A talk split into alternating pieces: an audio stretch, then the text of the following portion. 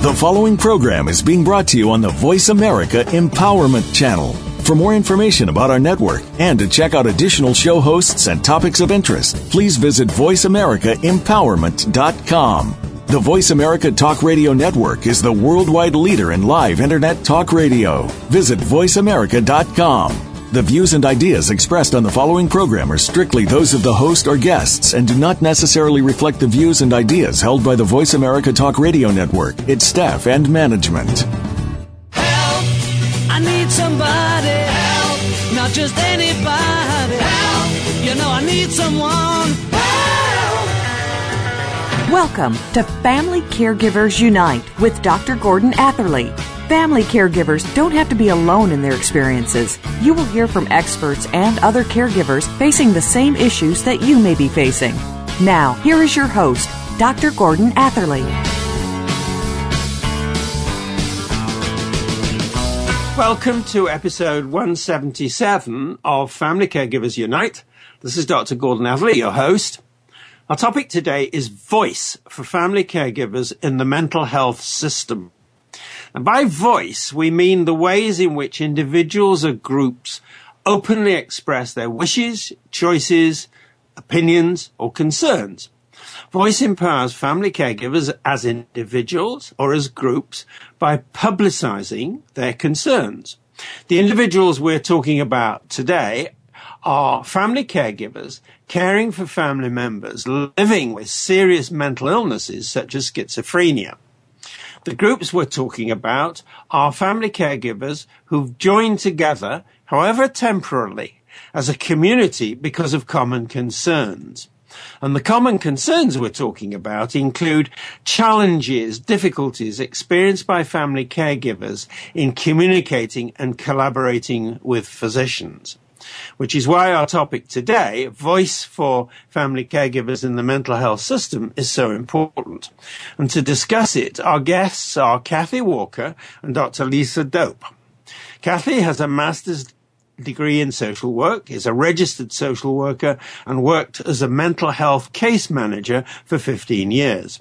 She's currently a director and secretary of the board of a non-profit agency newly formed to develop supportive housing for people with serious mental illnesses.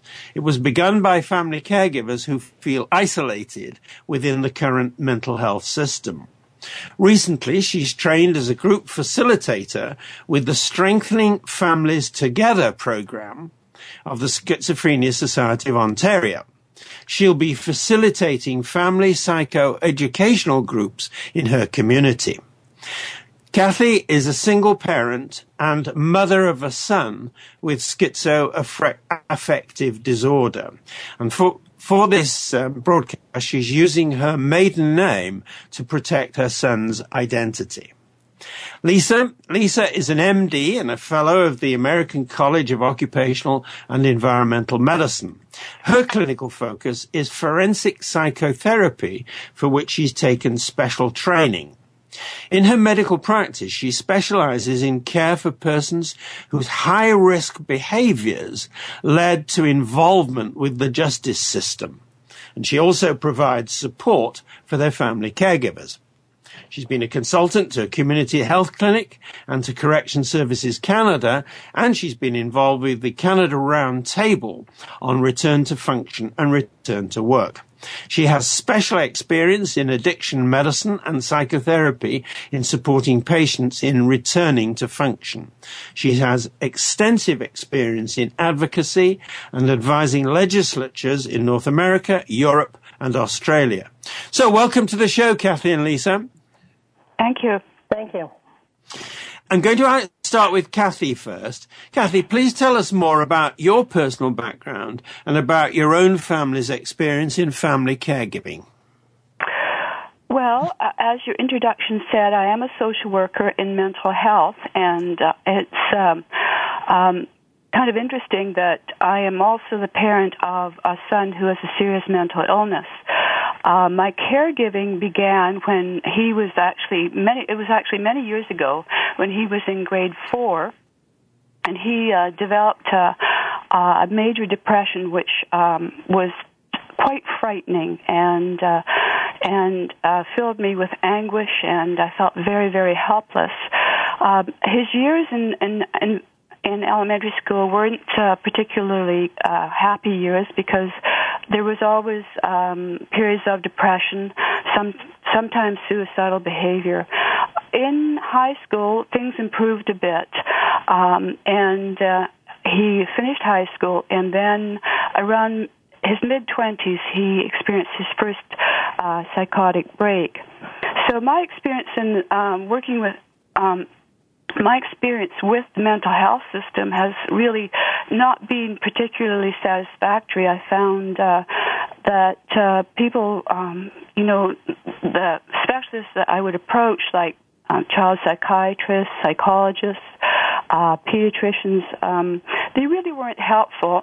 And uh, in his later years, I have found the system is not particularly responsive either. Um, I found um, unfortunately, I've been disappointed. I found that there really is no accountability within the system. I've had to use emergency services on occasion, and it's been uh, quite a, uh, the whole thing has been really quite an experience. And I've sort of emerged possibly as a stronger person, and certainly uh, very appreciative of the challenges that my son has had to go through. Kathy, we're going to explore all of those things um, in further questions and discussions with you.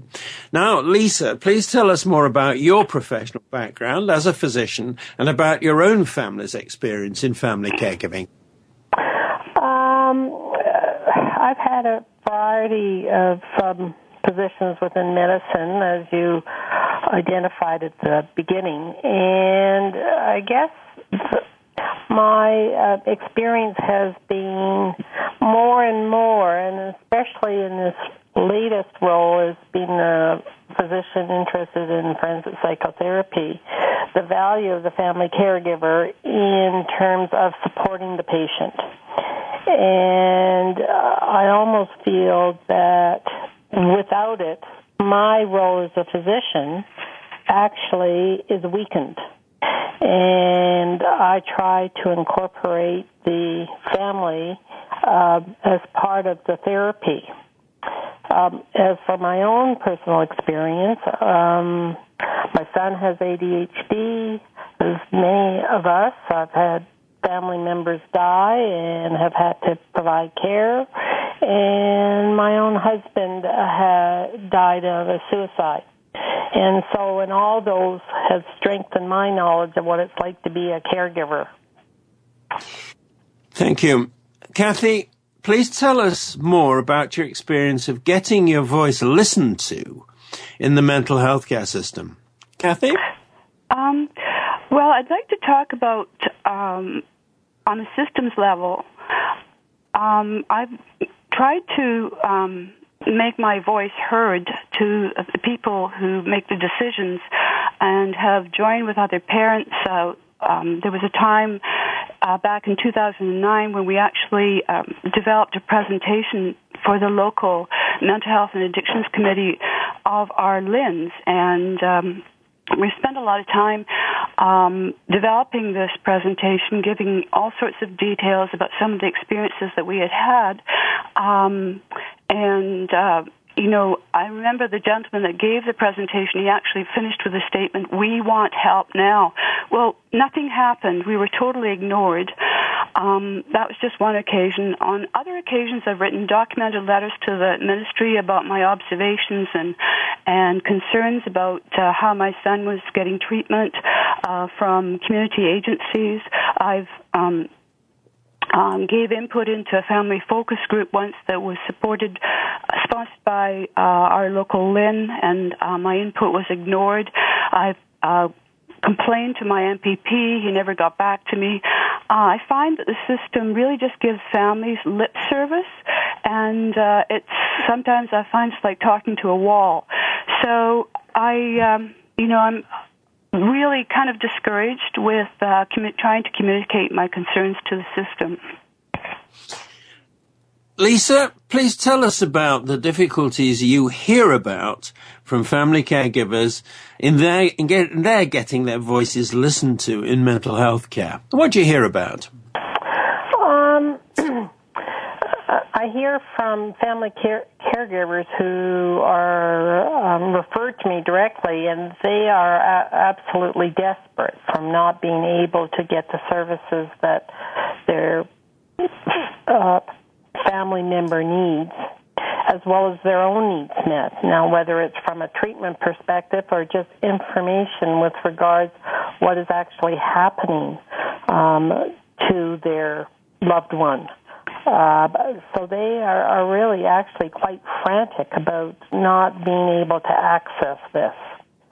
Um, they they really truly want to understand what is happening and what they can do to help, uh, and need up to date information about what is required from everybody.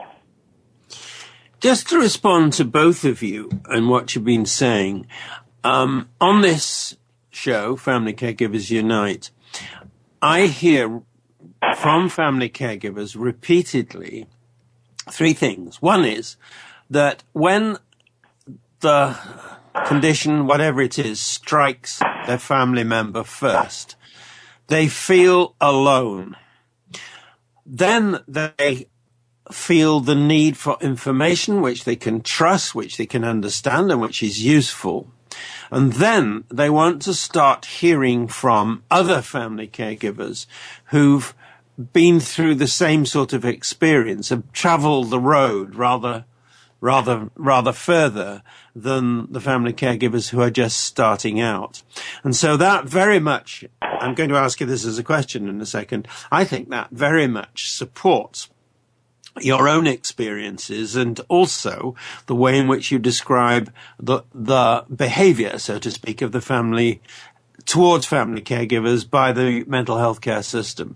Now, just a quick yes, no. Kathy, do you agree with my summary? Are you comfortable with the summary I've just given you back?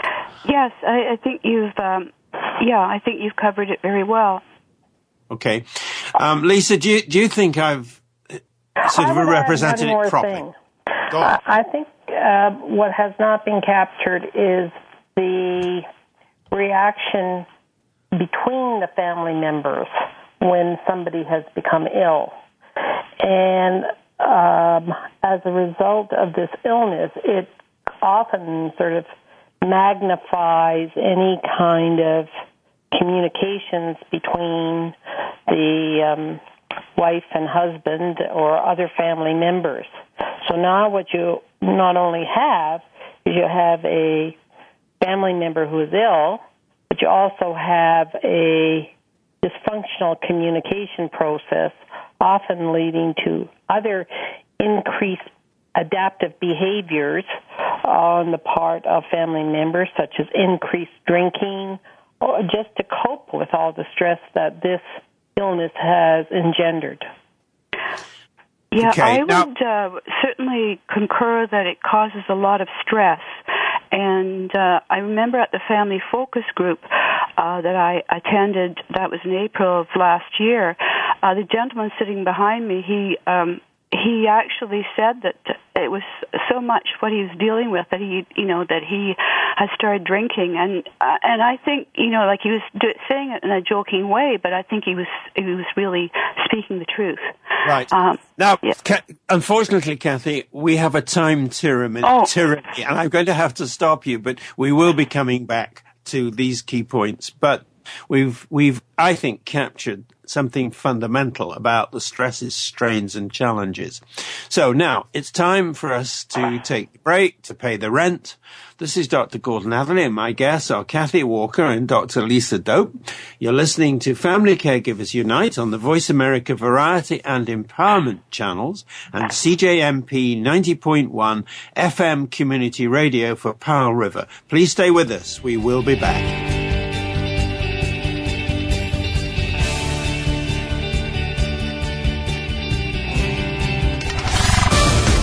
We're on Facebook along with some of the greatest minds of the world, and that includes you. Visit us on Facebook at Voice America Empowerment. Are you ready for real change in your life?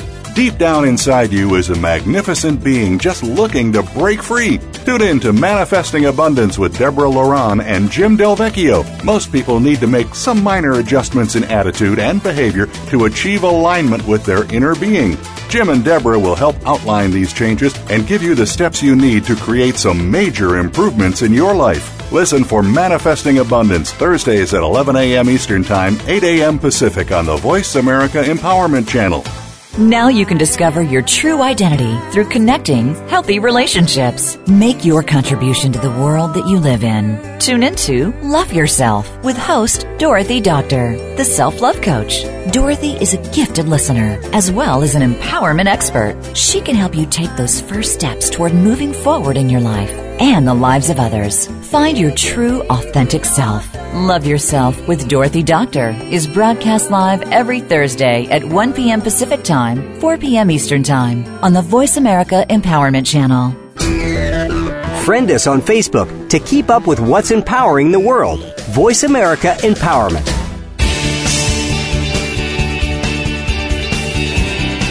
You are listening to Family Caregivers Unite with Dr. Gordon Atherley. If you have any questions or comments about our program, please address them by email to docg at familycaregiversunite.org. That's D O C, the letter G, at familycaregiversunite.org. Don't forget, you can catch new episodes of our program twice every week. Mondays on the Voice America Empowerment Channel and Tuesdays on the Voice America Variety Channel. Now, back to Family Caregivers Unite. Welcome back to our listeners to Family Caregivers Unite and Kathy Walker and Dr. Lisa Doupe. Our topic is voice for family caregivers in the mental health system. Let's talk about situations in which family caregivers caring for family members with serious mental illnesses experience challenges in getting their questions answered by physicians and in providing information to the physicians. So Kathy, you first of all, please, some family caregivers say they've had problems obtaining information about their family members from physicians. Please tell us about your experience. Well, I might be a wee bit different because I have been in the mental health field for 15 years, and I've had quite a bit of experience uh, working with psychiatrists, um, taking my clients to a psychiatrist and sitting in on the visit. And I've always observed that they really don't do too much talking. They basically are just checking to see if the person's stable, and that there's no outstanding issues. And so, uh, my expectations of um, speaking, say, to my son's psychiatrist, I wouldn't even know what to ask him, quite frankly. But I'm not satisfied with the fact that he, um, he sees him only every three months for 15 minutes. And I was actually counting this up yesterday. That's only one hour per year. So I would really like to have more of a dialogue and to have my son have more of a dialogue with the psychiatrist. I feel if I were allowed in the meeting or part of the meeting, I may be able to bring up issues, ob- observations that I see around the house, um, you know, uh, see my son uh, take part in so that I could share this with a psychiatrist. So maybe um, the psychiatrist could talk to my son about it. And, you know, like, I feel that he should have supportive counseling, that he should learn about his illness, learned about the limitations, and maybe that would help him be less frustrated. So I think that I don't really have had, I haven't had, really had too much of a problem um, getting information because I really have not really known what to ask because I don't really know if they're quite if they're forthcoming with anything. It appears that it's more a case of keeping the patient stable on medication more than anything. Right.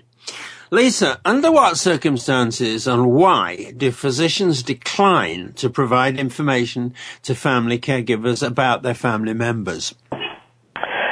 Um, I, I guess the easy and most obvious one is that the College of Physicians and Surgeons, um, I mean, there are laws mandating the privacy of medical information. And um, most physicians, and I would say all physicians, have concerns about uh, revealing any kind of information that would be considered confidential to anybody. So that's number one.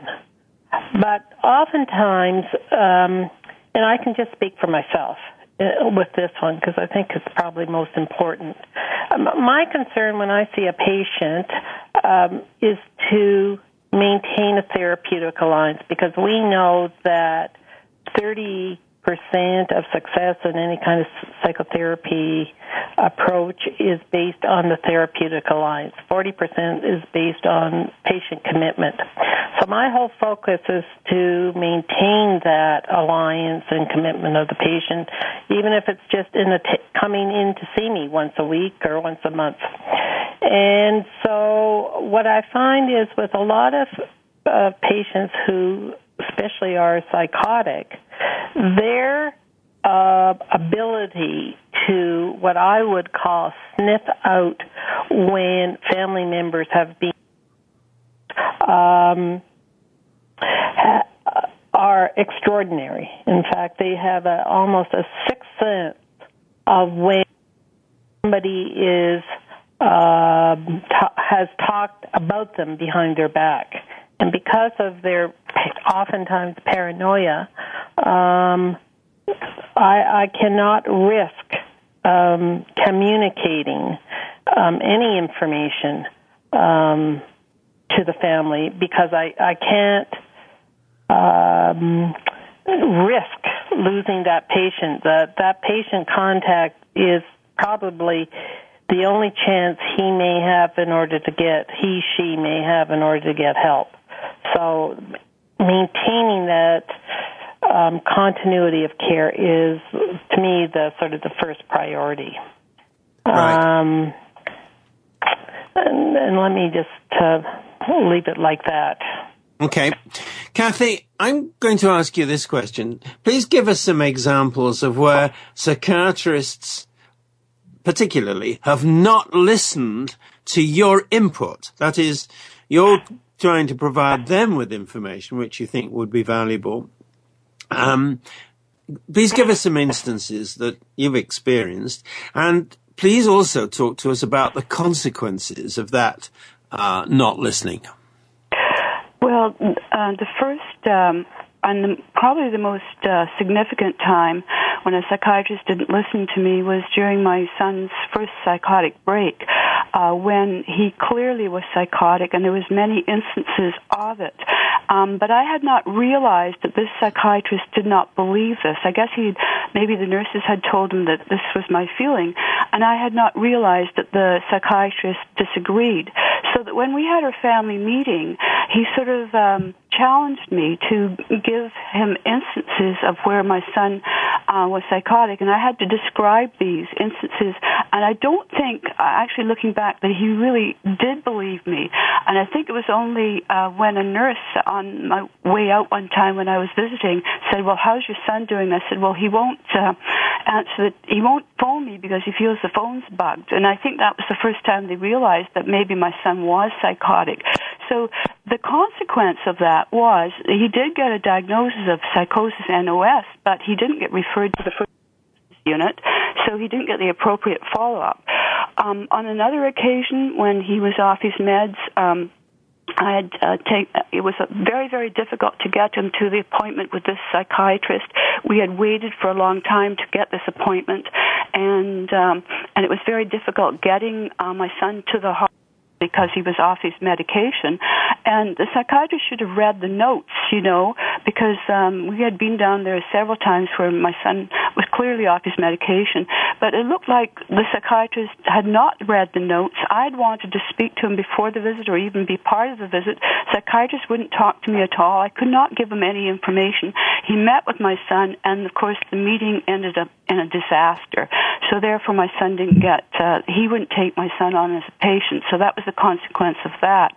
On another occasion, when um, um, uh, you know, my son was admitted to hospital involuntarily. He was there a few days and they wanted to release him before he was ready to be released. Even the nurse on the ward said he wasn't ready, but they wanted to release him. So I had to go to administration, um, and, and that way my son was allowed to stay in hospital. But the consequence of that was he still didn't have a psychiatrist and none of the psychiatrists in that particular hospital would take him on probably because they thought that uh, I was uh, maybe somebody that was a little outspoken. Um, so you know, so my son um, did not have a psychiatrist after that hospitalization either. And it was only a number of months later that he finally got a psychiatrist. So, you know, I really wish that they would be a little bit more thoughtful and take into consideration the family's point of view because we live with the person, so we know a lot, a lot of helpful information. But I don't think somehow that the, the training is there. Uh, uh you know why they why they don't ask family members for information. I think it would help and um, you know solve a lot of problems. Right now that goes to Lisa. Now, Please uh, say, can I just interrupt to add something? Go on. Uh, just to add something to what Kathy was saying. I mean, she's talking about how psychiatrists and the healthcare system doesn't listen to families, but they also don't listen to the, the family practitioner. They don't listen to oftentimes external psychiatrists, um, and so it's just not the families who are frustrated. Um, I can tell you about a patient that I had who was involved with the justice system, and it took us over a year between the time when his psychotic behaviors uh, were causing legal problems and the initial referral to the first episode clinic uh, occurred.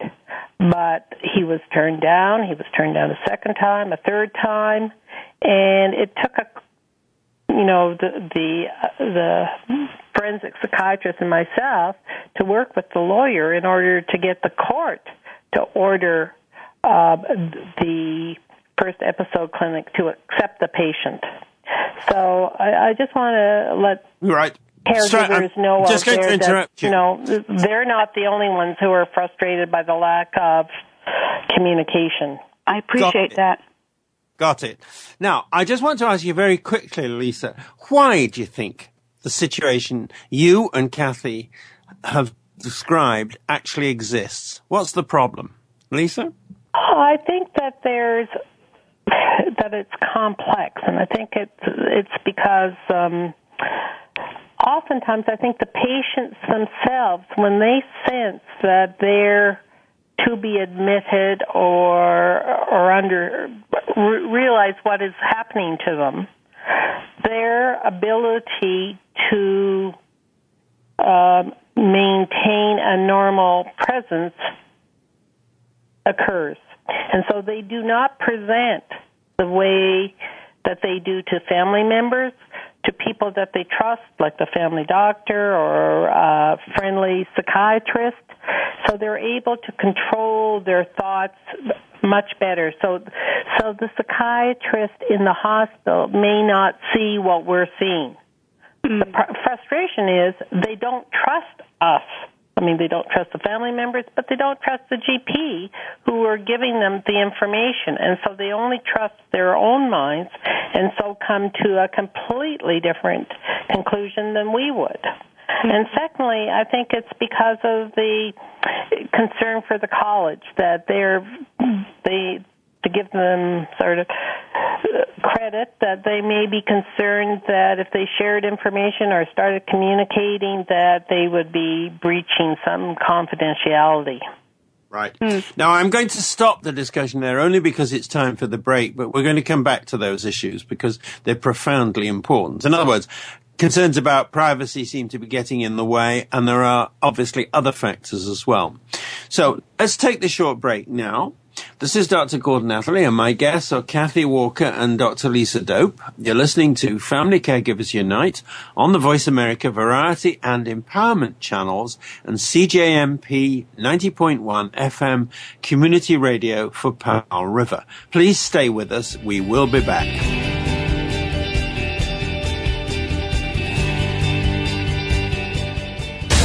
Find out what makes the most successful people tick. Keep listening to the Voice America Empowerment Channel. VoiceAmericaEmpowerment.com. Want the inside scoop about what's going on in the social networks of art and entertainment? Tune in to Star Power Hour brought to you by ForTalent.com. We'll talk to the top professionals in the entertainment industry and find out what they're working on and what's next. Your host is James Barber, who has his finger on the pulse of the arts and entertainment world. Star Power Hour, brought to you by ForTalent.com, live every Thursday at 1 p.m. Eastern Time, 10 a.m. Pacific Time on the Voice America Empowerment Channel. Our nation's educational system is undergoing constant change as technology and society are redefining the system as we have known it. On Chalk Talk with Eric Hamilton, we provide parents with the resources they need to understand and become a part of the educational experience for their children. Through engaging guests, news, interactive discussions, and innovative ideas, it's everything that parents should know about school. Tune in every Thursday at 8 p.m. Eastern Time, 5 p.m. Pacific Time for Chalk Talk on the Voice America Empowerment Channel. Find out what makes the most successful people tick. Keep listening to the Voice America Empowerment Channel. VoiceAmericaEmpowerment.com.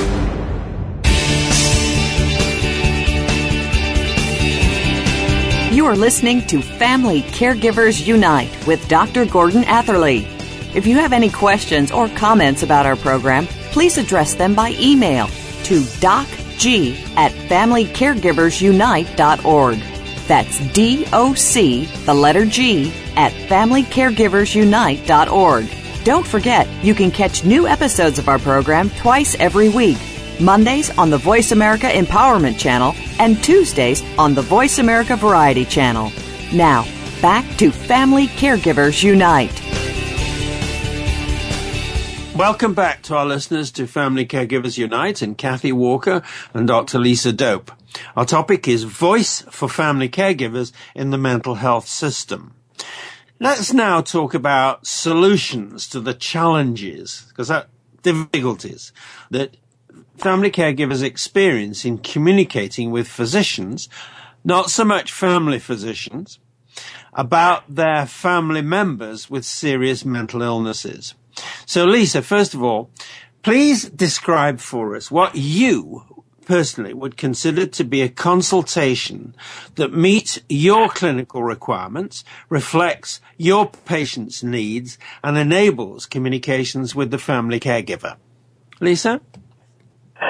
Um, ideally, what I would like to see and what I try to encourage and enable in my practice is um, that the patient and the family both come into my office uh, initially so I can get an understanding of what the family's concerns are and hear the interaction and observe the interaction between the family member and the patient. And I usually let this this go on till about five minutes for about five minutes. At which point, then the family member returns to the waiting room, and I can spend the forty minutes uh, with therapy focused on different strategies to build resilience within the patient, as well as trying to identify what are the sort of the issues that from the patient's perspective that he heard from his family member. And at the end, what I'd like to do is to uh, try to bring the if this is if the patient will permit me, um, I'd like to bring the family member back in so that we just summarize what I expect for from the patient for, until the next visit, such as if there is homework. And I, and oftentimes, because I do a lot of what I call teaching and uh, strengthening of the patient in terms of different strategies for them to cope with stress, I actually like the family member to be part of the therapy. Because what I find, if I say if I do cognitive behavior therapy, it's very difficult for the patient to do it in isolation. So if there's some family member that can support the patient and they can do it together at home, that just strengthens my uh, ability to teach the patient some uh, resiliency skills, as well as it gives some tools for the family member to have to deal with right. the stress that they're dealing with. So they're both on the same page about what they can do to manage stress. Got it. Kathy, please describe what you would consider to be a consultation that successfully enables your communications as a family caregiver and which reflects your family members' needs. Kathy? Um, reflects my family members' needs. Actually, I was listening to what Dr. Doupe said, and, and earlier too. I really have to say that I respect your need to form that rapport with the client. I respect that very much, and I totally agree with you in that uh, the client can be very sensitive and uh, and sense, you know, if there's been any betrayal. So that respect between the the physician and the client is something that you know the rapport is very important, and I would never want to sort of step on that. Um, what I would like as a family caregiver, um, meeting the doctor and uh, and with you know and with my son, is I would like to describe some of the things that um, he's experienced that maybe he is not able to verbalize uh, to the doctor. I, would like to sort of fill in the kind of um, the things that he hasn't been able to communicate. Um, the difficulty, though, with that when you're talking in front of the client to the doctor is sometimes the subject is very distressing for the client to hear, and he he might um, you know become um, hyper or even agitated or even you know threaten violence. So it is, in some sense, hard to speak with the client being there to the doctor. But I don't know of any alternative. I, I certainly wouldn't want to go um, behind my son's back to talk to the doctor, but I just want to sort of communicate that it is hard to talk to the doctor when you must talk in front of, of the patient. I, I don't know if you can appreciate that, but no, no, I, I do, and and um, I just I, want to say is that oftentimes the kind of relationship I try to engender is to make the family member feel comfortable enough and to understand that they're not bound by confidentiality, but mm-hmm. they can share with me all the information they would like.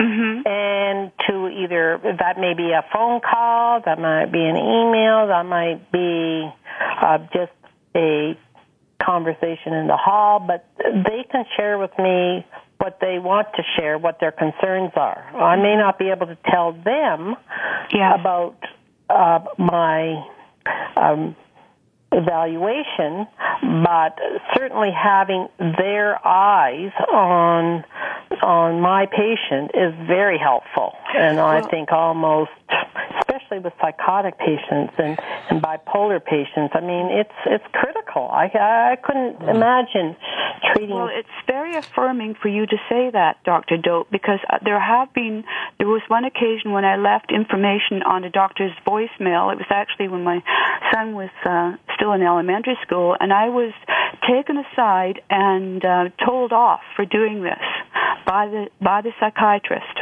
Uh, and it was an emergency situation. It was when my son was uh, was suicidal, and I left information, uh, you know, communicating this on the doctor's voicemail, and I was taken aside and uh, and told off um, because the doctor wanted to hear uh, from the patient, not from me, but from the patient how he felt. And uh, so it's when you say that you like to get information, that that's just that's really um, that's very affirming for me to hear. Um, but it has, unfortunately, when I have communicated information to doctors in the past, it hasn't always been uh, welcome. Right now, that takes me. Uh, if could I just go to my next couple of questions because well, they are going to take us forward. Well, I would uh, Lisa, like to Lisa, to you, Kathy, that I think in those kind of situations, I would encourage her still to leave the information. Oh, really? Yes. Yeah. Because, uh, you know, even if it distresses the physician or the psychiatrist, mm. you, you, I think, have a responsibility. Yeah. And I told my own family doctor this, and she physician. agreed. So, now, yeah. whether they want to hear it, that's not your problem. Yeah. You know, you need to let them know. Yeah. And now, uh, I, I want to ask you, I want to get my question in, both of you, because I want to move us to something. You've both been describing a situation which you both fundamentally agree on. And you're also describing a, a, little bit of a way forward, the makings of a procedure, you know, for doing the consultations. So, first of all, do you see the basis? Supposing we had a lot more time to talk, could you two generate the description of a procedure that would make for good consultations in mental health care? First of all, Lisa and then Kathy. What do you think, Lisa? Well, I think it first needs to be recognized as a problem, as an issue. And there needs to be communication at the highest levels about the value of of and the role of um, and and and then based on that, then I think the conversation you need to throw out a a template and let people pick it apart because um, maybe it's easier to have a conversation when there is a model there. Right. Kathy, what do you think? Do you see well, makings of something there? Well, I'd like something concrete, you know. Um, and um, Dr. Doupe, you said, you know, we need to discuss it, but that's the thing about the mental health system. It's been one discussion after another, one paper after another, one, you know, it like just goes on and on, and it's just talk, talk, talk.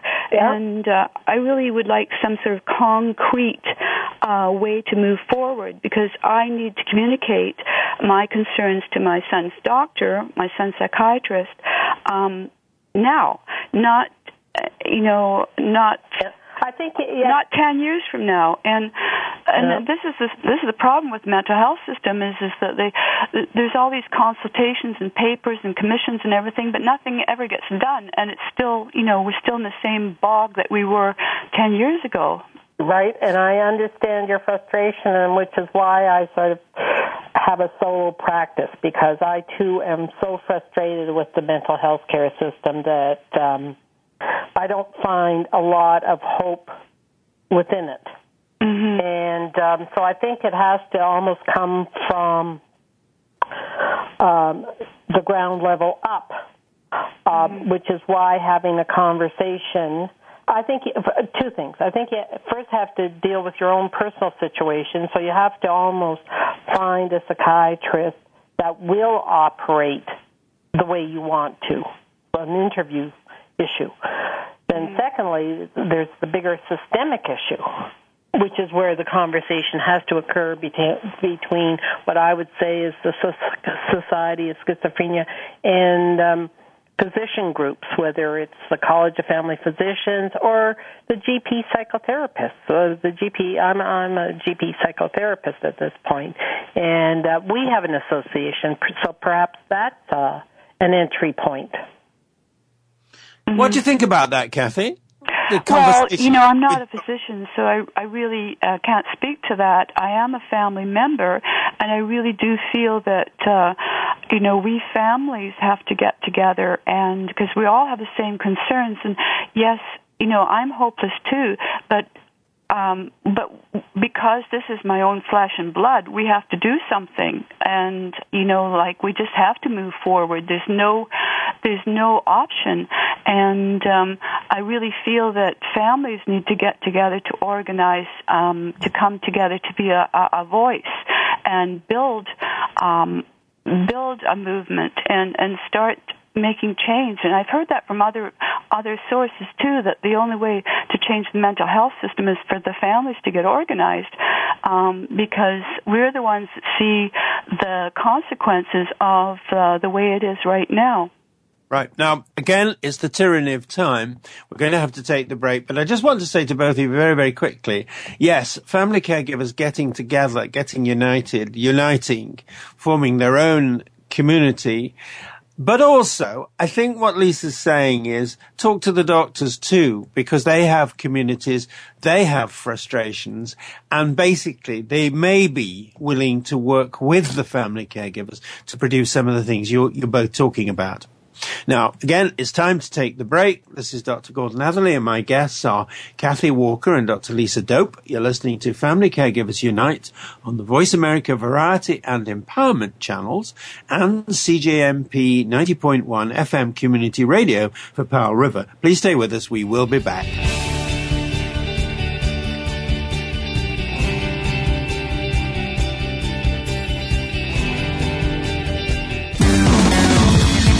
Success starts here.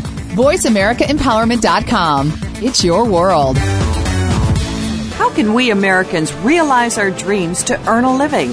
How can you pursue your dream and make money as an owner or an employee? Learn how at The American Business Person, the online weekly radio talk show hosted by Rich Killian. Today's business leaders share how to succeed and what fails. If you own a new or established business or ever hope to, you must tune in. Join us every Wednesday at 3 p.m. Eastern Time, 2 p.m. Central, and noon Pacific on the Voice America Business Channel or listen on demand to our archived shows. Are you a business innovator or are you just sitting on the sidelines? Tune in every week for Coffee Break with Game Changers, presented by SAP. Host Bonnie D. Graham talks to a cross section of the movers and shakers who are leading by example. They will share best practices and innovative ideas to keep you thinking and moving along with the best. Join us for Coffee Break with Game Changers, presented by SAP, Wednesday mornings at 11 a.m. Eastern Time, 8 a.m. Pacific Time on the Voice America Business Channel. Change your world. Change your life. VoiceAmericaEmpowerment.com.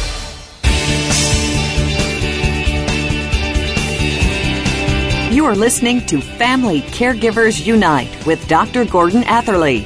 If you have any questions or comments about our program, please address them by email to docg at familycaregiversunite.org. That's D O C, the letter G, at familycaregiversunite.org. Don't forget, you can catch new episodes of our program twice every week. Mondays on the Voice America Empowerment Channel and Tuesdays on the Voice America Variety Channel. Now, back to Family Caregivers Unite. Welcome back to our listeners to Family Caregivers Unite and Kathy Walker and Dr. Lisa Doupe. Our topic is Voice for Family Caregivers in the Mental Health System. Now I want us to talk about ways to increase help for family caregivers in getting their voices heard as individuals and as communities. So Kathy, you first. What do you want to do and what do you want to see done to increase help for individual family caregivers in having what I'm terming good consultations in mental health care? Kathy? Well, um, one thing that I'd like to see done, and uh, that was your uh, that was your question, um, was I'd like to see psychiatrists get trained in working with families. Um, in China, they're actually there. I read an article just recently where their um, psychiatrists in China are actually proposing working directly with families. I like, I really like that idea. Um, I'd like to see more of a focus on um, some of the cognitive deficits of the illness, um, and I'd like to um, get information on how to how to address uh, that. That would be really helpful. Um, I'd like to see education uh, for families in mental illness, such as the Strengthening Families Together program of the Schizophrenia Society. Um, and I'd like to learn ways that families could work better with family doctors in effecting change. So, I guess that's my answer. Good. Lisa, what do you want to do and see done to increase help for family caregivers in having good consultations in mental health care? Well, uh, first of all, I'd just like to congratulate you, Gordon, for having this radio program because I think getting uh, family caregivers together along with different professionals such as myself, I mean, raise the issue. And the identification of an issue in terms of having a common need to have communicate better, improved communication is always good. Uh, so I think that there's more more of these programs are whether on radio or in the at the community level would be a start um, because it's got to be raised as an issue. Uh, I would like to. I get quite frustrated, like Kathy says, is that really, you know, people, families have needs now. They don't want communication. They have needs now, and you know, my my I'm so my heart just bleeds for them because I just hear their needs and there does not seem to be this responsiveness within the system um, in order to give them. And you know, all I can say is just to continue to try and dialogue with doctors to, you know, their own doctors to get this kind of communication going. Find doctors who will communicate. Right. You both emphasize communications with doctors, perhaps as individual doctors. Let me just ask you both quickly, starting with you, Kathy, what about communications with doctors, not necessarily as individuals, but as small communities, of kind of groups of doctors that Lisa's been talking about? What do you feel about that? Oh, I love that idea. Really, um, I just didn't think that you know uh, that doctors would be.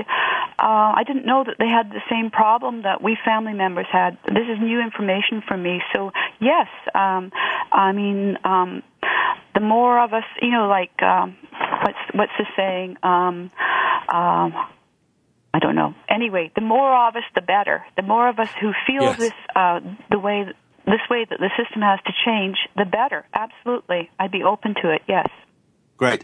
Lisa, what do you think the doctor's response would be if a group of family caregivers in the situations we're talking about approached them as a group and said, we want to talk with you about some kind of joint uh, approach to a problem that we're all aware of. What would be the response, do you think, Lisa? I think that there are some organizations which would would be willing to sit down and listen, and I think other organizations wouldn't. Um, and I think that you have to just persevere and go forward and try to find out where are the family friendly organizations and um, proceed to have meetings and conversations with those groups to try to get what Kathy wants, which is a really a standard of communication. Mm-hmm. Right. Now, I'm going to ask you both a, a kind of concluding uh, comment, statement, if you like, from you both, starting with Kathy.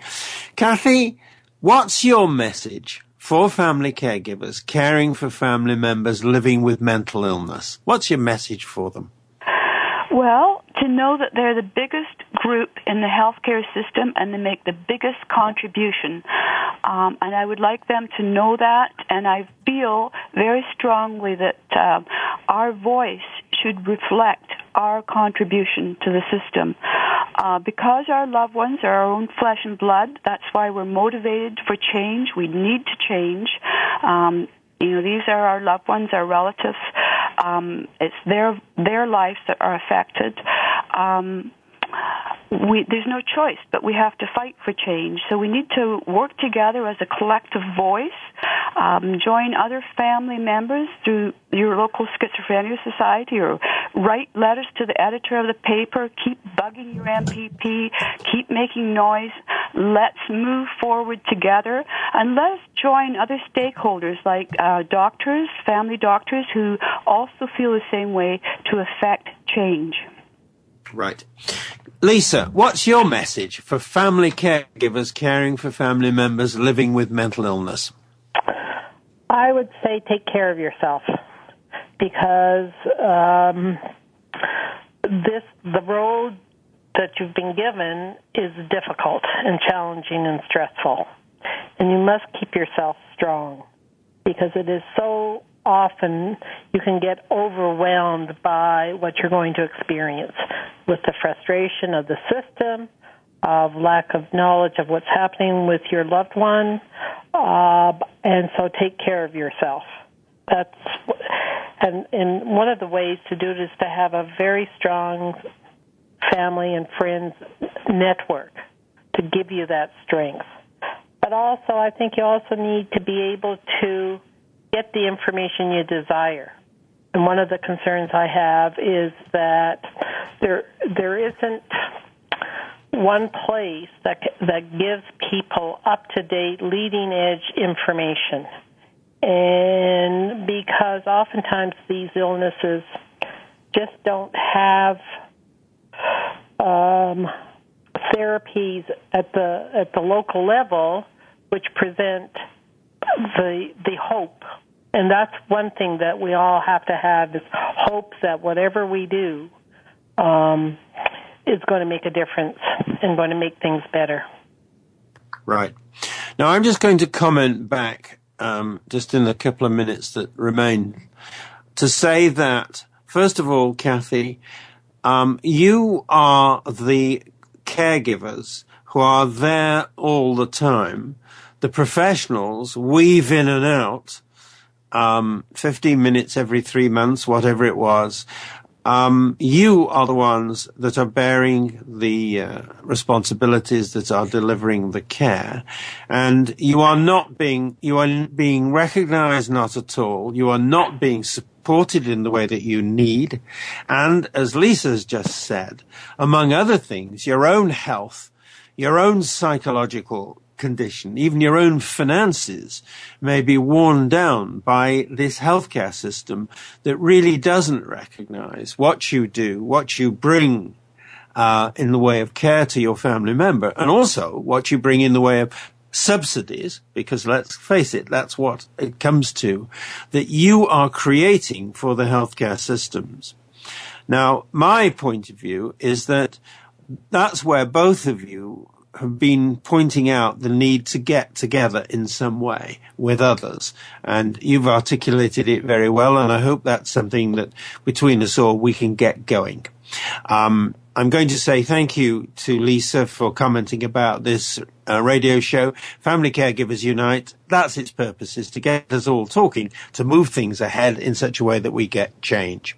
So I want to say thank you to Kathy and to Lisa for everything sharing your experience so openly, giving us your insights and giving advice and opinion. So all success to you both in everything you do.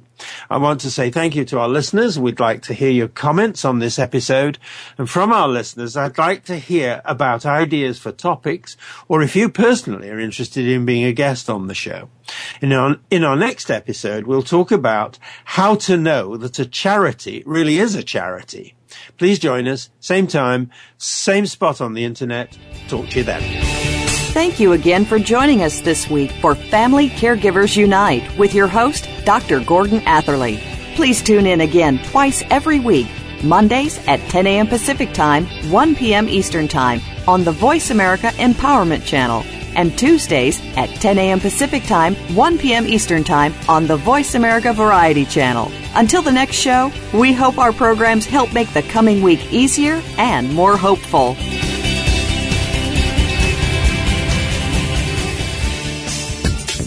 Thanks again for listening to the preceding program brought to you on the Voice America Empowerment Channel. For more information about our network and to check out additional show hosts and topics of interest, please visit VoiceAmericaEmpowerment.com. The Voice America Talk Radio Network is the worldwide leader in live Internet talk radio. Visit VoiceAmerica.com. The views and ideas expressed on the preceding program are strictly those of the host or guests and do not necessarily reflect the views and ideas held by the Voice America Talk Radio Network, its staff, and management.